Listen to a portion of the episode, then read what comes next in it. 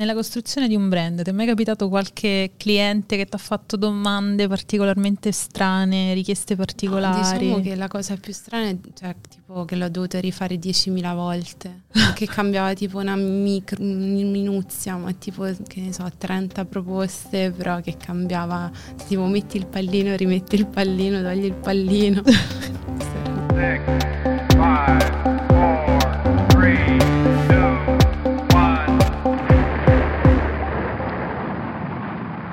Allora, facciamo una cosa, partiamo proprio dalla base, cioè dalle origini.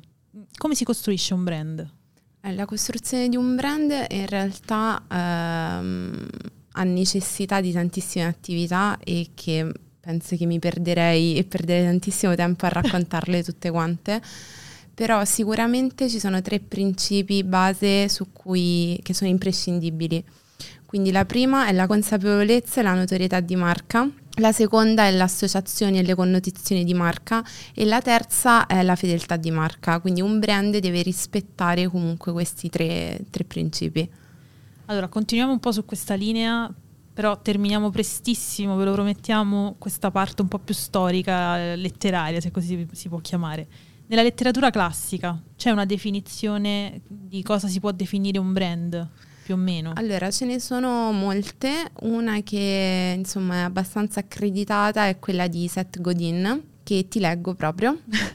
ok, che dice che il brand è l'insieme delle aspettative, delle memorie, delle storie e delle relazioni che tutte insieme influenzano in modo decisivo la decisione di una persona di comprare questo o quel prodotto. Ok, mi sembra abbastanza chiara, definisce un po' tutti gli sì. elementi che non si possono raccontare perché servirebbe effettivamente una puntata del podcast lunghissima, quindi li abbiamo accennati un po', però mi viene in mente una domanda un po' spontanea, cioè mh, cosa sta cambiando da questa definizione di letteratura classica a quello che poi effettivamente si fa adesso e che fai anche quotidianamente nel tuo lavoro? Allora, eh, negli ultimi anni sta cambiando moltissimo la, la, la, progettazione del brand, nel senso che eh, soprattutto grazie all'evoluzione digitale che stiamo vivendo tutto, tutti quanti, anche il, la progettazione del brand è, segue questa, questa evoluzione e soprattutto nelle, nella sua manifestazione propria de, de, del brand, perché se prima vedevamo un logo su un cartellone pubblicitario, oggi eh, lo possiamo vedere nel metaverso.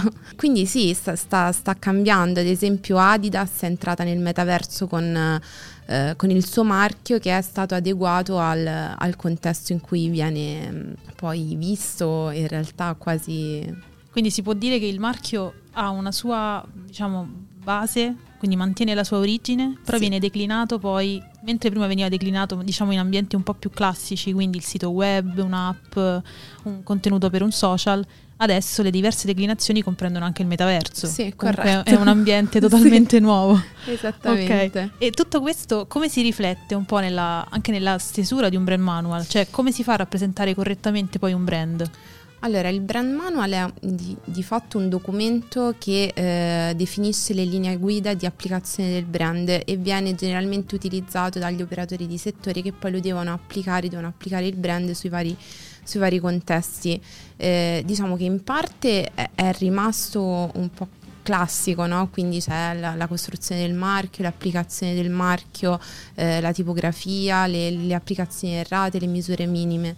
Um, però si sta arricchendo no? con il tempo anche di altri elementi che sono appunto anche l'applicazione del brand sui social, no? che fino a qualche anno fa non esisteva. Non era nemmeno pensato. I set di icone da utilizzare um, online e anche appunto se è richiesto anche l'applicazione del brand nel, nel suo uso 3D nel metaverso.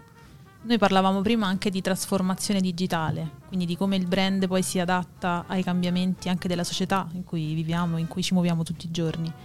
E mh, mm, come, come, cambia anche un po' la strategia in cui il brand viene presentato? Allora, ehm, diciamo quello che sta cambiando appunto è che eh, negli ecosistemi digitali eh, i punti di contatto tra il cliente e l'azienda sono tantissimi ma sono interconnessi. E, ehm, quindi progettare un uh, brand per il digitale significa soprattutto scegliere quali sono gli elementi visivi eh, e comunicativi che devono essere percepiti e riconosciuti dall'utente. Um, quindi mh, fondamentalmente eh, l'attività di branding somiglia quasi alla creazione di un linguaggio vero e proprio eh, che ci permette facilmente di adattarci a, a, contenitori diversi che possono essere un sito web, un'app, un social, fino ad arrivare al, al metaverso. Al nostro amato amico metaverso. Al, al nostro amato. Ma quindi operativamente, cioè proprio a livello operativo e quotidiano quasi come si costruisce un digital brand? Cioè cosa cambia? Allora, ci sono uh, tanti aspetti, di cui tre sono sicuramente fondamentali. Il primo è la leggibilità, nel senso che un brand digitale viene applicato su dispositivi digitali che molto spesso sono piccoli, come ad esempio un, uh, un telefono e quindi l'icona dell'app è piccola fino ad arrivare addirittura alla favicon del sito web quindi la, la, la, leggibilità è tutto oggi come oggi e, e, significa leggibilità anche un po' sintesi, nel senso che quei brand che sono pieni di dettagli vanno semplificati o non sono adeguati a... non sono digital brand. Quindi si può dire che la parola chiave è un po' semplificazione del brand? Sì, okay. decisamente. Se semplifichiamo il brand, mm, come si può potenziare? Nel senso, abbiamo detto che un, un brand può essere alleggerito di, di, alcuni elementi che magari in precedenza lo caratterizzavano. Nel momento in cui viene semplificato, mm, come si può far acquisire appunto potenza, riconoscibilità, memorabilità ad un brand? Allora, ti, ti faccio un esempio di anche di un brand che nel corso degli anni ha subito dei mutamenti, che è quello di Microsoft che ha avuto tantissimi cambiamenti, però ad esempio nel 92, non so se te lo ricordi, sì. era una finestrella che, che però aveva tutti i quadratini che andavano in dissolvenza dietro di sé, insomma, tutti colorati. Una specie di scia. Esattamente. E oggi chiaramente quel brand sarebbe praticamente inapplicabile ovunque perché in riduzione tutti quei pezzettini microbici non si vedrebbero, no? e, e Microsoft negli anni ha... Mh, ha effettuato dei restyling fino ad arrivare ad oggi che il, il suo marchio sono quattro eh, rettangoli colorati che chiaramente in riduzione mh, sono leggibilissimi e anche il font è cambiato eh, nel tempo.